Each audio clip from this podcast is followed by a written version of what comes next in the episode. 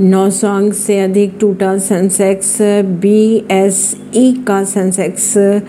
गुरुवार को कारोबार के दौरान नौ सौ अंक से अधिक टूट गया खबरों की अगर माने तो इससे निवेशकों की संपत्ति पाँच दशमलव आठ लाख करोड़ घट गई इसराइल हमास में जारी युद्ध के बीच गुरुवार को लगातार छठे कारोबारी दिन